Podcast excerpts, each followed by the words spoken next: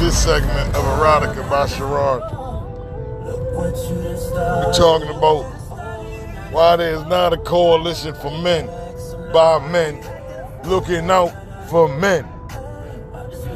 How many times did you hear the commercials while you're trying to eat about vaginal wetness and cures and making sure you got the right tampons on if you want to go swimming and shit while you're trying to enjoy a lovely meal?